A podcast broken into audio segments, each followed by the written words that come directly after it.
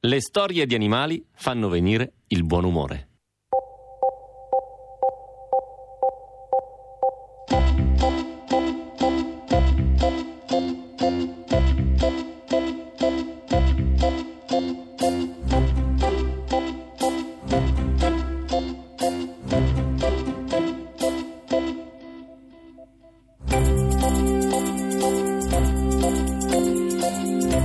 Arcimboldo non ha mai avuto un bel carattere, è sempre stato un macio della peggior specie. È cattivo, proprio cattivo, con quest'idea di dover difendere chissà cosa da chissà chi.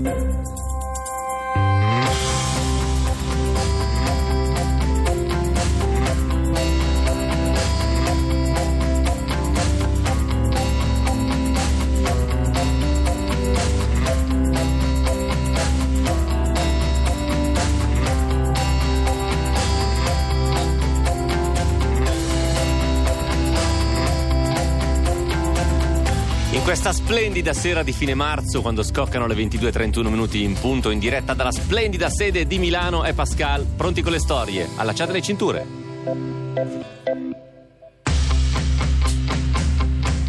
Michael Friedrichs Friedlander è un incisore tedesco. Ha il suo studio nella periferia nord-orientale di Berlino e negli ultimi 14 anni si è dedicato ad un unico preziosissimo lavoro, incidere a mano le cosiddette Stolperstein in italiano pietre d'inciampo, ovvero quei quadrati di ottone di 10 cm x 10 installati davanti alle ultime residenze note delle vittime dell'Olocausto. Il progetto è iniziato nel 92 quando l'artista di Cologna Günther Demnig le ha posate per la prima volta davanti ad un parco della sua città per ricordare le vittime Sinti e Rom dell'Olocausto ma dopo 13 anni, nel 2005, il progetto Stolperstein eh, si era espanso a tal punto che Demnig non era più in grado di fabbricare e installare ciascuna targa da solo. Fu allora che chiese all'amico incisore di occuparsi della produzione. Friedlander da allora ha inciso ciascuna targa a mano, timbro per timbro, lettera per lettera, destino per destino. Sebbene ora ci sia una lista d'attesa minima di nove mesi per una Stolperstein, rifiuta con veemenza la meccanizzazione del processo. Al momento ci sono più di 70.000 di queste pietre d'inciampo in tutto il mondo, in oltre 2.000 città, 24 paesi, tra cui Argentina, Austria, Belgio, Francia, Germania, Italia, Russia, Slovenia, in 20 lingue diverse in tutto il mondo. Insieme costituiscono il più grande memoriale decentrato del mondo, fatto di tante caselle dislocate sull'intero pianeta. La notizia di oggi è che molte scuole nel mondo di lingua tedesca hanno integrato il progetto nel loro percorso scolastico, coinvolgendo gli studenti a ricercare i luoghi nelle loro città dove porre nuove pietre d'inciampo. La puntata di oggi si intitola Il gioco dell'oca. Stasera raccontiamo di una coppia di oche e di un ornitologo che ha fatto una grande scoperta. Benvenuti a Pascal.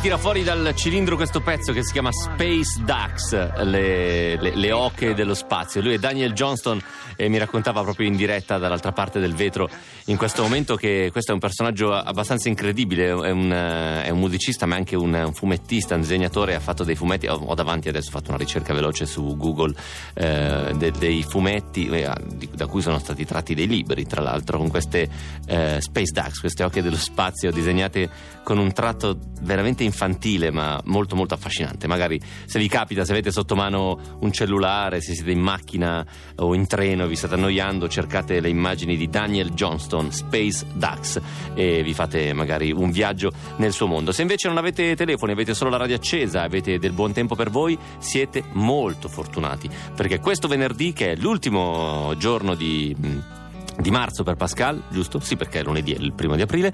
Eh, abbiamo storia, abbiamo un'intera puntata con delle storie che riguardano gli animali. Io devo dire, ho una grande passione per le storie degli animali in generale, un po' per la storia dell'evoluzione degli animali, cioè per come si comportano eh, gli animali. Guardate, recentemente ho ascoltato un podcast molto molto interessante che si chiama Il gorilla ce l'ha piccolo, eh, che racconta come si comportano gli animali nel, nel mondo amoroso, cioè come si comportano quando eh, si corteggiano corteggiano, quando si accoppiano, quando si tradiscono, quando partoriscono eh, ed è veramente molto molto interessante perché racconta eh, delle cose che sono totalmente inaspettate ovviamente per me perché non, non, so, non so cose, non, non, ne so di cose così mh, precise no? eh, e invece in questo caso Vincenzo Venuto che è, è l'autore di questo podcast racconta cose tipo che so io che il, gori- eh, il gorilla appunto il, eh, il coccodrillo eh, per attirare l'attenzione della coccodrilla, donna,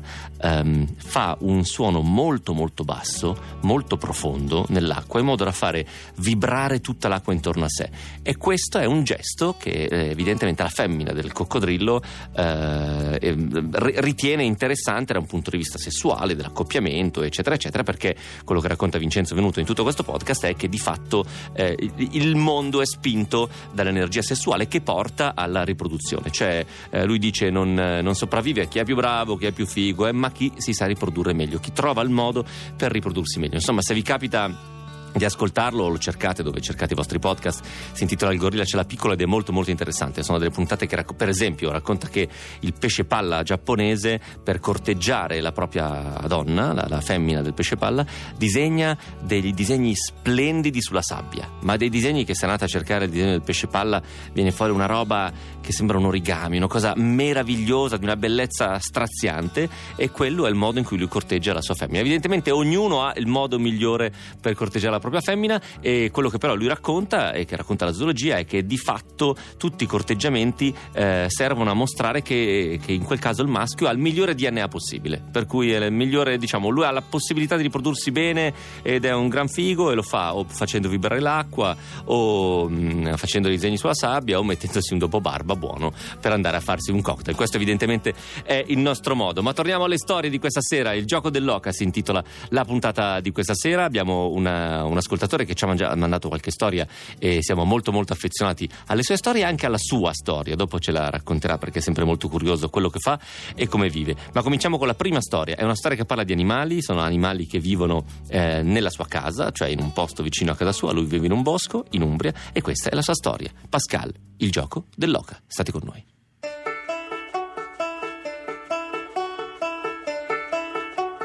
Questa è la storia di Arcimboldo e Gwendalina. Sono una coppia di oche. Vivono in una fattoria dove ci sono anche Nabucodonosor e Vulcano, i galli, e poi Fortuna, Ciuffetta, Vomitina e Smeralda, le galline e tutti i pulcini. Poi ci sono Don Chisciotte e Dulcinea, i pavoni, Tonina e Oliva, le asine, Girne, Salamina e Famagosta, le capre. Winston, il cane, Yorsh e Topo, i gatti. E poi ci sono Piero, Rocco e Romeo, i bambini umani, e noi due, genitori umani. A guardare gli animali si impara davvero tanto. Arcimboldo e Gwendalina sono due oche bellissime e cattivissime. Anzi, il vero cattivo è Arcimboldo. Entrambe comunque stavano per essere trasformate in cibo da Anna, la vicina. Noi non le abbiamo prese per mangiarle, ma solo per guardarle, perché sono belle. Arcimboldo e Gwendalina sono stati gli abitanti del nostro enorme pollaio nel bosco umbro dove abitiamo. Gli altri sono arrivati dopo. Ci hanno visto costruire la stalla dove si sono piazzati, pensando forse che l'avessimo fatta per loro si creano delle dinamiche di gerarchia, ad esempio nel piccolo gregge, adesso sono sei di capre che abbiamo, c'è una capra dominante, insomma, quindi è lei insomma, che decide tutto e che mangia per prima, che decide la strada, eccetera. Stessa cosa con due, le due asine che abbiamo, ce n'è una che è dominante, l'altra che è, sono amiche, eh, non è che litigano nulla, però insomma una, una segue l'altra e l'altra indica la strada. Ecco. È a quel punto che Arcimboldo ha iniziato a montarsi la testa, credendo, forse, di essere il re del pollaio, o forse del bosco, o magari del mondo intero. Sicuramente del suo mondo. Già non hanno preso bene l'arrivo di galli e galline, figuriamoci poi con i pavoni, che erano stipennuti con colori diversi che osavano invadere la loro terra. Vaglielo a spiegare che non era destinata a loro fin dall'inizio e che erano loro ad essersi sbagliati. Quando poi sono arrivati asini e capre che hanno preso posto nella stalla, devono avere pensato che la vita fosse proprio ingiusta e che non era equo perdere i diritti acquisiti. Arcimboldo non ha mai avuto un bel carattere, è sempre stato un macio della peggior specie, sempre col petto gonfio ad aprire la strada, con quella santa di Gwendalina a seguirlo anche passo più indietro. È cattivo, è proprio cattivo con quest'idea di dover difendere chissà cosa da chissà chi, come se senza di lui Gwendalina fosse perduta, sempre arrabbiato, sempre scontroso, mai un sorriso. Ma tutto è peggiorato a primavera, quando Gwendalina ha iniziato a fare il nido in un angolo della stalla, dove ha deposto il primo uovo.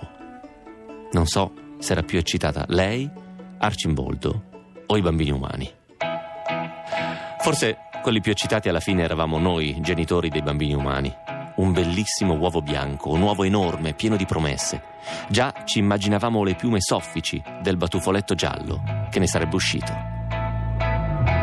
So it hurts for big surprise. Get up, go and cut those ties. You're nothing to her now. Eleven years all up in smoke. Was it really just a joke? Mistakes too small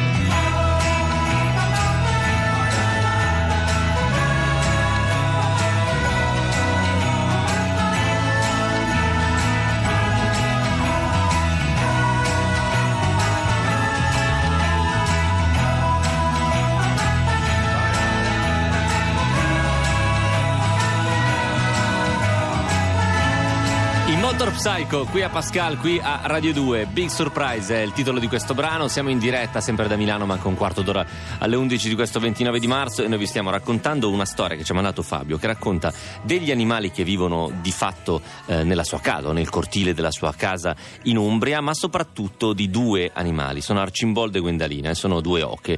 E di fatto lui è molto molto arrabbiato, la difende sempre, cerca di eh, proteggerla da qualsiasi cosa, fino a che, soprattutto, fino a che a un certo punto, un giorno, lei comincia a covare delle uova e qui il mondo cambia radicalmente. Pascal, la storia continua così.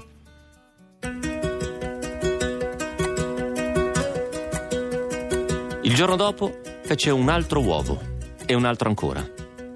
Ogni giorno Gwendalina faceva un uovo fino a deporne più di due dozzine nell'arco di un mese.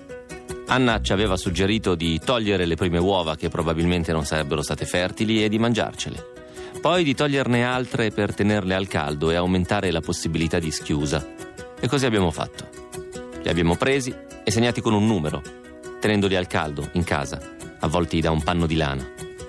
Il bambino Rocco era addetto ad accudirli fino a quando Gwendalina non avesse deciso di iniziare la cova.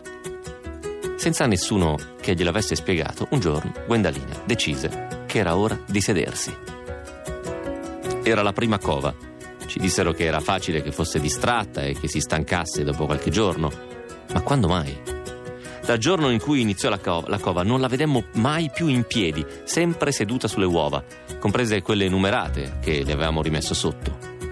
E Arcimboldo immaginatevi quanto era diventato superbo quel bell'imbusto. Non c'era verso di avvicinarsi a Gwendalina, neanche per portarle da mangiare o un po' d'acqua, vista che quella matta non si alzava nemmeno per sfamarsi e dissetarsi.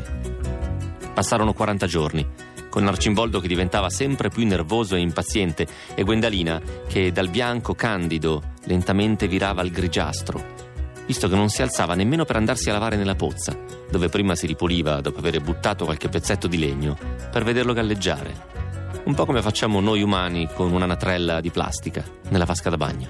Sempre all'inizio della primavera poi le uova andavano anche protette per aumentare la possibilità di schiusa, quindi andavano prese, portate al caldo e poi insomma la, la questione era che l'oca spesso succede che si alza, che dopo un po' si stanca, eccetera, quindi ci avevano detto procuratevi una, un'incubatrice che è molto probabile che l'oca poi non porti a termine la covata, invece è successo l'opposto, insomma.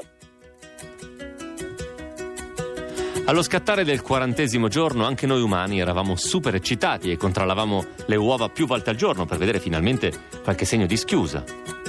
Ovviamente era un'impresa avvicinarsi alle uova.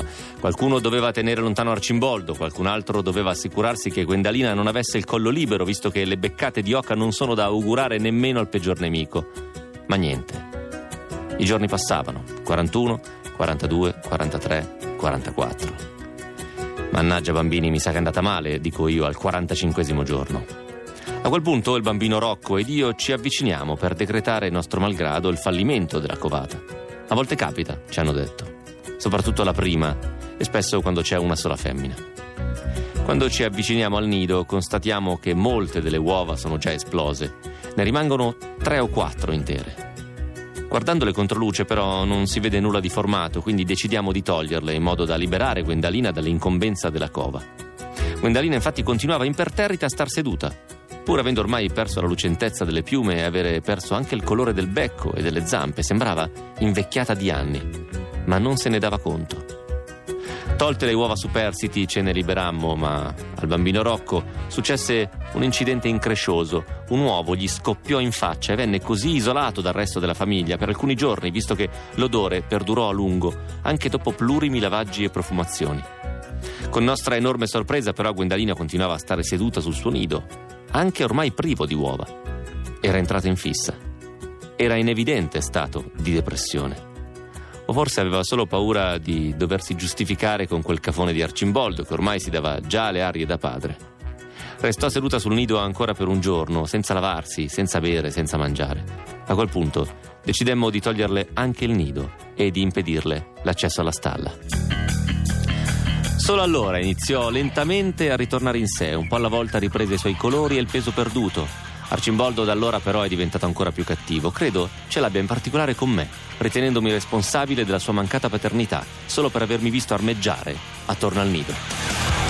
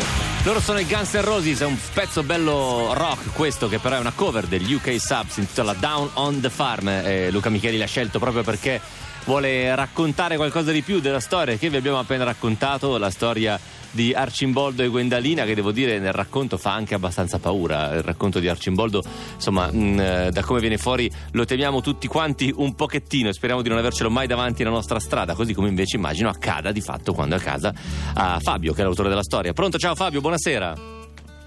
Ciao Matteo. Ciao Fabio, io sto benone, tu come stai? Benissimo, grazie. Fabio, sei in Italia in questo momento oppure sei in giro? Eh, no, sono a Cipro. Ok, perfetto. Allora ricordiamo velocemente: Fabio fa un lavoro che lo porta a stare un pochettino in Umbria, dove vive in un ecovillaggio, giusto? Ho un'ottima memoria, dimmi se è Giusto, così. E, bene. e un po' invece in giro per il mondo, per lo più in Oriente, o sbaglio? Sì, in realtà c'è stato uno sviluppo, nell'ultimo anno lavoro soprattutto a Cipro, quindi mi sono Ah, avvicinato ok. a casa, fortunatamente. Che tempo c'è a Cipro? Prima domanda che farebbe mia mamma: che tempo c'è a Cipro stasera? Eh, a Cipro piove, Ah. eh, anzi piove da sei mesi che è stranissimo, perché tutta la pioggia che non è venuta da noi... Piove solo lì in tutto il mondo, evidentemente, direi. Esatto. E, e posso chiederti grosso modo, e poi andiamo alla storia, che cosa stai facendo, cioè cosa hai fatto oggi, che lavoro stai facendo a Cipro? Ma a Cipro mi occupo, sto lavorando con, eh, come sai Cipro è divisa in due parti, Certo. insomma c'è la parte, la comunità turco-cipriota e poi c'è la comunità greco-cipriota. E io sto lavorando con la comunità turco-cipriota su, su vari temi, insomma, sperando e preparando un po' la- la- l'unificazione futura, insomma, sperando che prima o poi avvenga. Ok, perché tu ricordaci un pochettino, per chi non si ricordasse, ti occupi di... di... Mi occupo di cooperazione internazionale, in parte in particolare della parte su- sulla- sulle relazioni commerciali insomma, tra i paesi e- ed è un po' anche la, la- la parte del lavoro che faccio qui a Cipro, insomma, come parte di un team più ampio che si occupa di diverse cose. Però quando sei a casa hai a che fare con un sacco di animali, mi sembra di capire. Infatti, Ma scusami, allora, la prima domanda è, eh, voi avete di fatto salvato le due oche dalle mani di Anna, la vostra vicina? esatto, esatto. Perché lei le E stava poi- allevando per mangiarle. Sì, come è parte di un, eh, di, di un gruppo più grosso insomma, di oche che sono tutte ferite in padella, quelle due le abbiamo salvate noi. Poi c'è uno sviluppo, non so se, ti hanno detto, che Eh, lo pochi so, giorni lo dopo so, che ho scritto sì. questa storia, accidenti, eh, Gwendalina è sparita, eh, se- se- non, non- non c'è più, eh, non si trova più e quindi abbiamo trovato un buco nel recinto, quindi pensiamo che possa, pensavamo all'inizio che potesse essere una volpe, poi Mm. abbiamo pensato al lupo e poi insomma alla fine propendiamo più per Winston che è il nostro cane eh, che, che ha un'aria molto colpevole ultimamente probabilmente è colpa sua No, veramente No, Winston può, può aver fatto questo? No- non- non- cioè, aveva dato segni di malessere nei confronti dell'oca? no però sono sparite anche eh, insomma il- parecchie galline, un gallo e, e Winston insomma c'ha quest'aria così C'ha colpevole quest'aria. che sembra impossibile che non possa essere Che, lui. che- insomma. che razza, che razza è? Che cane è? È un, eh, un Bracco Pointer, Ah. quindi è un cane da tartufo, però è anche un cane da penna, quindi probabilmente gli si è risvegliato questo istinto. Non è, non è proprio un'ottima abbiamo idea avere tutti questi pennuti accanto a un cane da penna, così a naso direi, no? Però, però Esatto. insomma, la convivenza sembrava buona fino a qualche tempo fa. Tra l'altro, al di là di Arcimboldo e Gwendalina, che salutiamo e la speriamo meglio nello stato in cui si trova, nel posto in cui si trova, mh, eh, tutti gli altri animali tu- non, non si capisce bene come sono arrivati. Tu dici si sono aggiunti nel tempo, ma li avete mh, presi voi, li avete portati voi. Sì, sì, sì, sì. Ah, Sì, ok. sì, no, l'idea è quella di costruire una fattoria, però insomma di farlo lentamente, un po' alla volta, assieme ai bambini, quindi dando, insomma, affezionandosi agli animali un po' alla volta e, e sono arrivati gli asini, sono arrivate capre, nel frattempo sono arrivate altre capre, poi ne arriveranno altre. Ma quando tu, perdonami, questa, questa è una domanda molto pratica, ma quando tu non ci sei, chi se ne occupa? Allora, eh, abbiamo qualcuno che ci aiuta, insomma, Ok, che, ok, che ok. sta in casa, che segue un po' gli animali così. E poi nel fine settimana in particolare ce ne occupiamo noi e poi anche quando appena possiamo, insomma, cerchiamo di dedicarci del tempo. La cosa bella è quella comunque che, che è un po' il messaggio che volevo dare a questa storia è, è quanto si può imparare dall'osservazione degli animali, no? Cioè Certo. anche nella relazione tra, tra gli umani, che, che è la cosa che ci avevano detto all'inizio, che ci aveva un po' stuzzicato nel creare una fattoria ed è poi lo possiamo confermare anche di prima persona. Insomma. Fabio, mi ricordi, prima di salutarti, mi ricordi esattamente che cos'è un, un ecovillaggio, come nasce e come ci si vive? Sì, l'ecovillaggio, vabbè, la, la, la, la- la definizione tra- classica è, eh, è una comunità intenzionale, quindi è una, una comunità che si mette assieme per, eh, eh, con, con delle idee comuni. Insomma, le nostre idee comuni sono abbastanza un minimo comune, denominatore diciamo abbastanza basso, nel senso che vogliamo vivere in campagna con, eh, nel rispetto dell'ambiente, quindi con case costruite con certi criteri eh, di, di- di en- energetici eccetera, insomma, Ok. quindi non va al di là di questo, ecco. Da lì, da lì in avanti, però, ad esempio, i bambini vanno a scuola in un paese vicino, immagino, cioè appartiene a un, a un Certo. comune l'ecovillaggio, giusto? Sì, sì, siamo vicino a Gubbio e c'è il pulmino che fortunatamente con un ottimo servizio del comune ci viene a prendere fino praticamente a Perfetto. casa. Chi vi ammazza nell'ecovillaggio vicino a Gubbio? scuola. Mi sembra-. Fabio, ti ringrazio molto e quando vuoi con le tue storie le apprezziamo sempre tanto. Siamo qui. Grazie mille. D'accordo. A presto, prossima. buona serata. Ciao, ciao, ciao. Dutch kids hot balloons in the parking lot. The golden arches illuminate the business park. I eat myself to death, feed the corporate machine. I watch the movies, recite every line and scene. God bless America and all of its allies. I'm not the first to live with wool over my eyes. I am so blissfully everything. Kids and Gaza are all bombed and I'm just out of it. The tensions of the world are rising higher. We're probably due another war with all desire. I'm not smart enough to change a thing. I have no answers, only questions. Don't you ask a thing?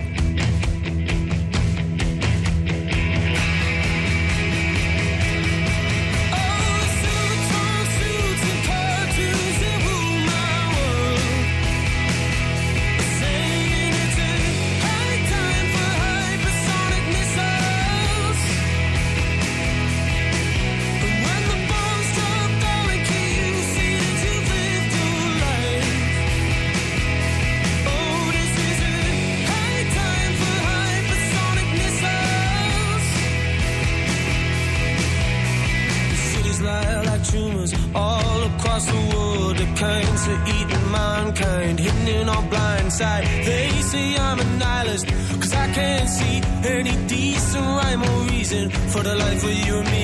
But I believe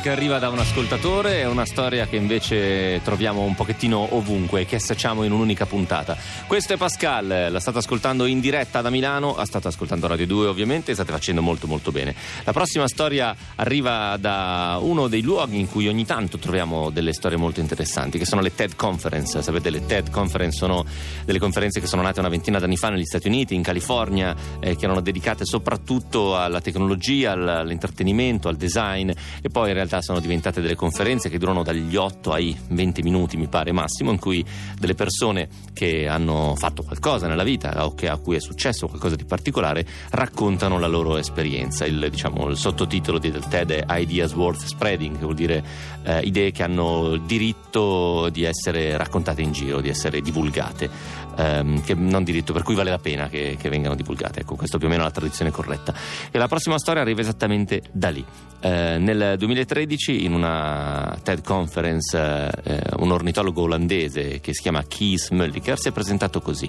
Il Museo di Storia Naturale di Rotterdam è il luogo dove lavoro come curatore. Il mio lavoro è quello di assicurarmi che la collezione sia a posto e che si espanda. Praticamente significa che colleziono animali morti. Ecco, ha cominciato così eh, quel giorno aveva da una parte in mano un microfono, dall'altra un germano reale impagliato. In questa puntata che si intitola Il gioco dell'oca, la seconda storia di questa sera è la sua. Pascal, state con noi.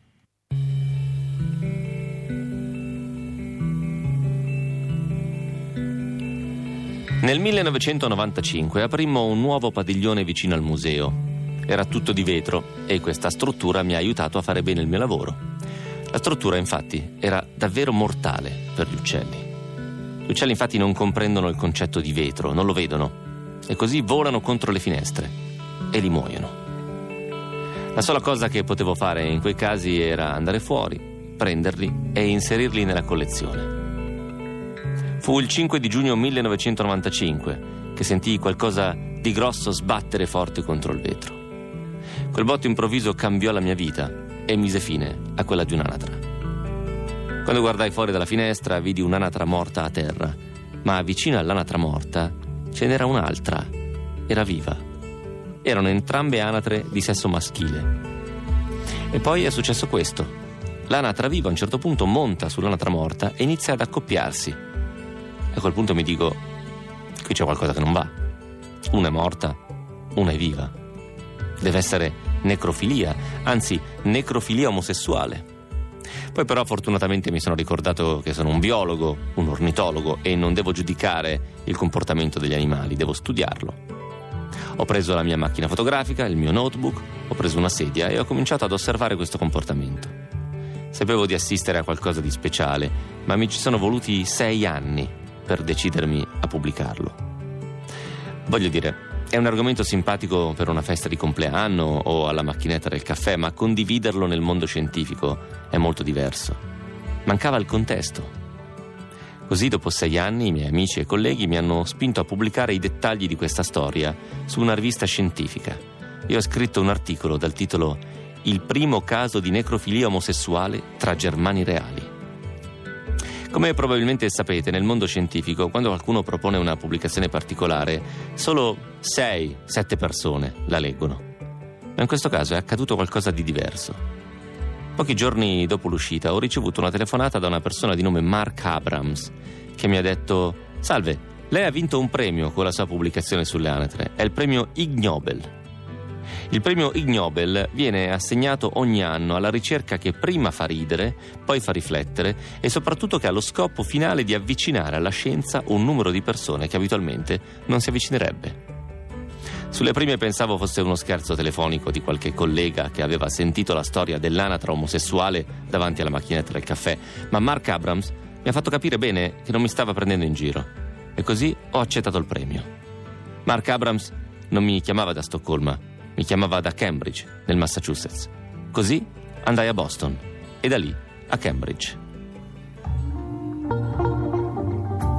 Arrivai a questa meravigliosa cerimonia per il premio Ig Nobel ad Harvard e questa cerimonia fu un'esperienza molto bella. Dai vari premi Nobel mi hanno consegnato il premio. it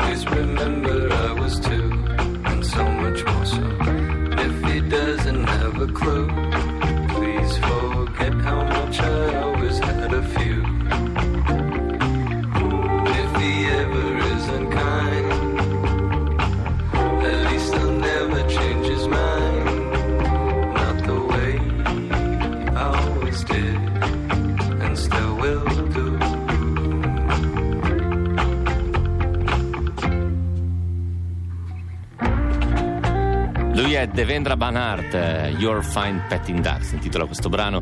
Lo state ascoltando in diretta dalla sempre meravigliosa sede Rai di Corso Sempione 27 qui a Milano. Siamo in diretta, vi dicevo, sono passati 8 minuti dalle 11 e noi vi stiamo raccontando la storia di Kees Mölker, un ornitologo curatore del Museo di Storia Naturale di Rotterdam, che un giorno del 1995 dal suo ufficio sente un colpo molto forte e trova un'anatra maschio a terra, uccisa dallo scontro con un vetro del museo.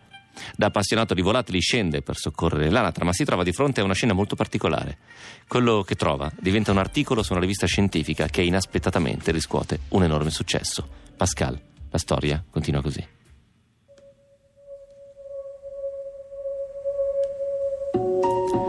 Dopo aver vinto questo premio, la mia vita è cambiata. In primo luogo, molta gente ha cominciato a contattarmi spontaneamente per mandarmi ogni sorta di informazione collegata alle anatre. E ormai ho una collezione molto bella. Ma soprattutto ho iniziato a ricevere osservazioni su comportamenti animali particolari. E a questo punto, se c'è un animale su questo pianeta che ha un comportamento anomala, beh, io lo so. Sono venuto a sapere che un'alce americana del Montana nel 2008 ha tentato di accoppiarsi per un intero inverno con una statua in bronzo di un bisonte. Ho saputo di una rana in Australia che corteggiava un pesce rosso. Ma il mio racconto preferito riguarda un merlo nero, si chiama Mad Max, vive a Rotterdam. L'unica cosa che ha fatto quest'uccello è stata volare contro la stessa finestra dal 2004 al 2008, giorno dopo giorno. Quello che fa di fatto è combattere contro la sua stessa immagine. Lui è convinto di vedere un intruso nel suo territorio e fa di tutto per cacciarlo. Grazie al premio, da qualche anno abbiamo istituito che il 5 di giugno sia per tutto il mondo la giornata dell'anatra morta. Alle 6-5 del pomeriggio ci riuniamo al Museo di Storia Naturale di Rotterdam per discutere sulle maniere per evitare che gli uccelli si scontrino contro le finestre, che continua ad essere una delle principali cause di morte per gli uccelli in tutto il mondo. Solo negli Stati Uniti un miliardo di uccelli muore scontrandosi contro edifici di vetro e solo grazie al sacrificio di quell'anatra nel giugno del 95, se oggi molte persone sono al corrente di questo problema e molti ci sforziamo di trovare delle soluzioni. Brick,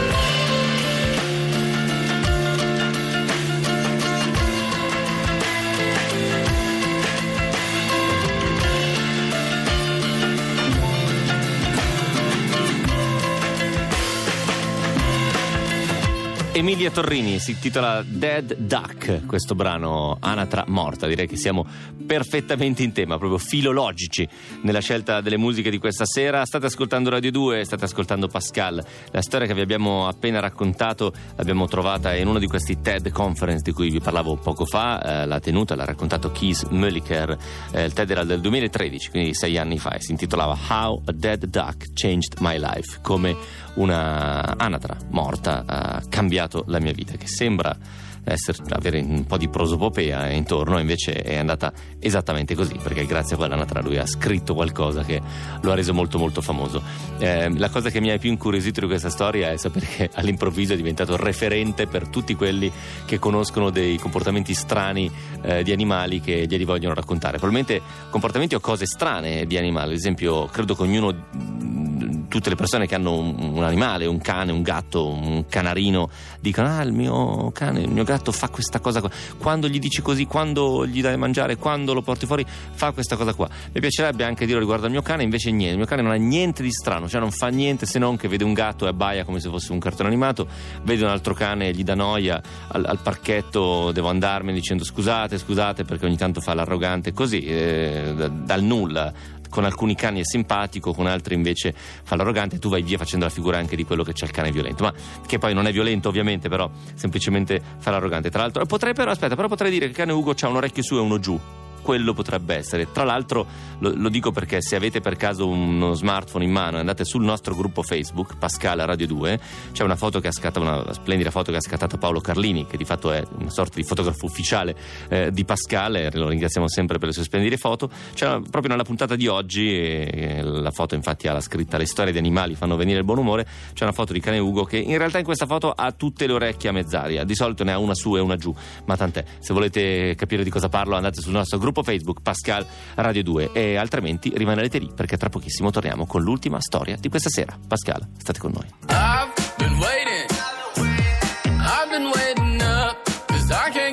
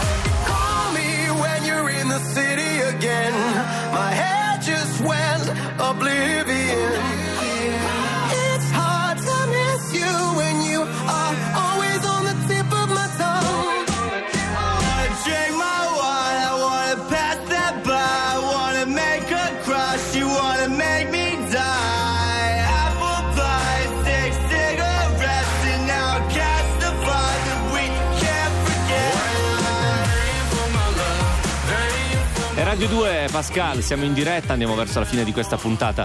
Siamo pronti per raccontare l'ennesima puntata di questa storia, che ovviamente è un'educazione criminale, la storia di Francesco. Mi sono accorto l'altra sera, mentre eravamo a fare il live a Roma col pubblico, che effettivamente qualcuno mi ha chiesto: Ma scusami, a un certo punto lui dice che la sua fine pena è 2037.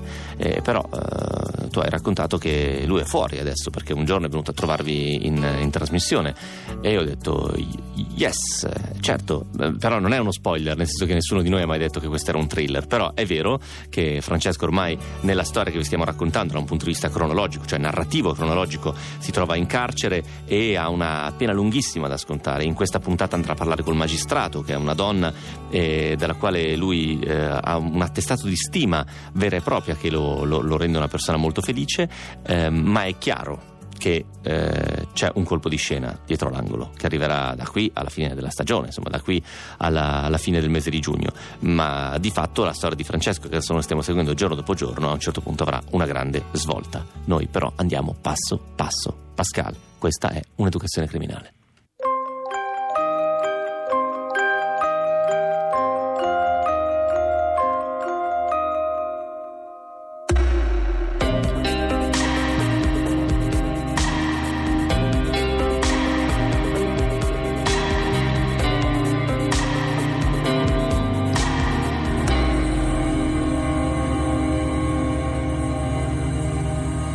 Io inizio a. Inizio, non lo so, a vedere questa persona come un'altra persona che io non devo deludere. E questa per me diventa una figura che io non voglio deludere, una f- figura eh, anche nel mio percorso molto centrale. Quando entro nella stanza del magistrato mi trovo di fronte una donna minuta. Mi colpisce il modo in cui sostiene lo sguardo, sembra che mi voglia guardare dentro, attraverso gli occhi. Mi dice da subito che mi conosce per fama, perché legge i miei articoli pubblicati sulla rivista.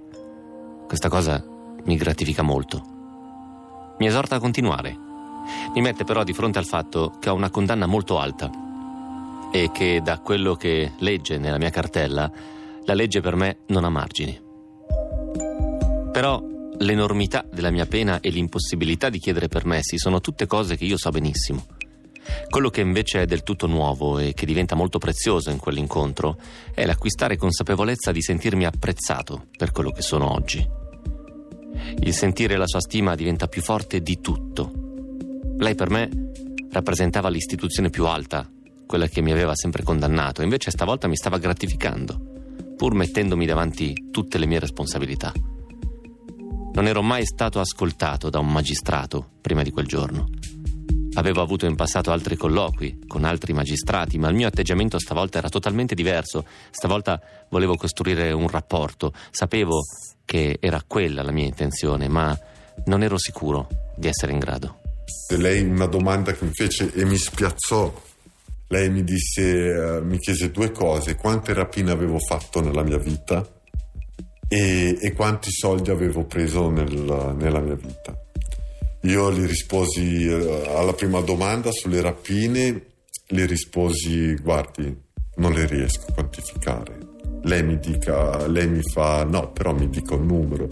Capisci che dire questo a un detenuto con un passato come il mio è una bella provocazione, perché vuol dire che tu, detenuto, ti stai autoaccusando di aver fatto le rapine, una delle rapine. Lei ti sta chiedendo un numero. Tu, gli- gli- volendo, gli puoi dire una cazzata. Tu gli puoi dire: Guardi, io mi hanno arrestato per 10 rapine, 5 le ho fatte, 5 sono innocente. Oppure puoi dire: No, ma io sono innocente. Perché io avrei risposto: Io non le ho fatte rapine, sono innocente. Io a lei invece gli dico: Guardi, io non riesco a quantificarle. E lei insiste, lei mi dice: Sì, mi dica un numero. Mi fa più di 10? E ho detto assolutissimamente sì. E ho detto sì, ne ho fatte molte, le ripeto, guardi, io un numero non riesco a darlo perché ho fatto molte rapine nella mia vita. E la seconda domanda che mi fa è quanti soldi ha rubato? E anche questa è una domanda molto provocatoria, una domanda a cui di solito un delinquente non risponde. Io invece le dico che non lo so. Non sono in grado di dare una cifra, ma che in vita mia avevo rubato tanti soldi. Le promisi di provare a contarli, di contare anche le rapine e magari al prossimo incontro avrei saputo rispondere. Credo che lei abbia apprezzato questa mia risposta. Una volta finito il colloquio, quando esco, incontro Antonella e il suo braccio destro Giorgia, che mi aspettano fuori dalla porta. Erano molto impazienti di sapere come fosse andata. Per loro ormai il mio caso era diventato una ragione di vita ed erano convinte che, anche se il mio fine pena era lontanissimo, grazie alle mie parole col magistrato si poteva avvicinare. In loro c'era una sorta di speranza, in me no. Quando gli racconto di come è andata, sono ancora più contente. Dopo qualche giorno Giorgia mi consiglia di scrivere una lettera al mio magistrato sulle mie impressioni del nostro incontro. Io decido di seguire il consiglio. Prima di mandarla me la faccio correggere per non fare brutte figure e poi la spedisco. Nella lettera le scrivo di essere rimasto molto colpito sia da lei che da me stesso e ho riaperto il discorso sulle rapine che avevo fatto nell'arco della mia vita. Ribadendo che non, non sarebbe riuscito a portarne un numero e neanche di soldi non sarei mai riuscito. E sapevo che ero in carcere per, uh, in quest- per questa carcerazione per 12 banche e quantificarle tutte no, però gli avevo scritto che riconoscevo che uh, non era tanto il numero, era tanto al dolore a quante vittime io avevo nella mia vita avendo fatte numerose banche, avevo veramente centinaia e centinaia di persone vittime nella mia vita. E scrivo questa lettera, poi ovviamente lei non mi risponde, però gli arriva e...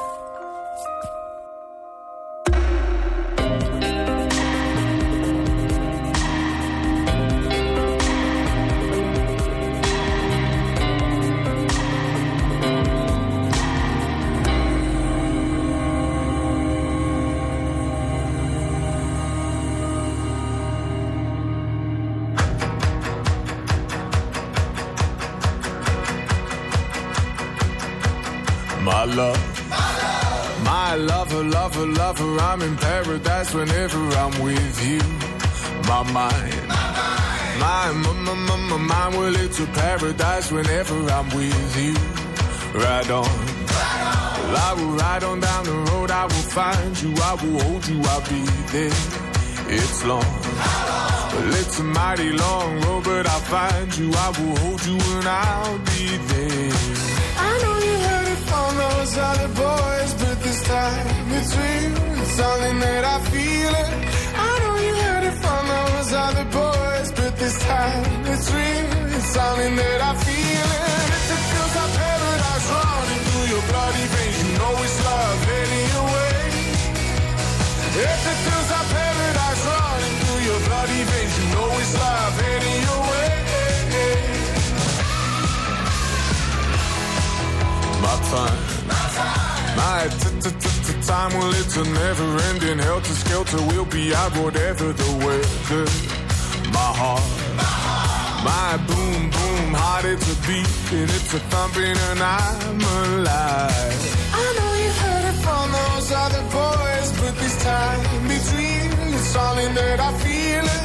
I know you heard it from those other boys, but this time it's real. It's something that I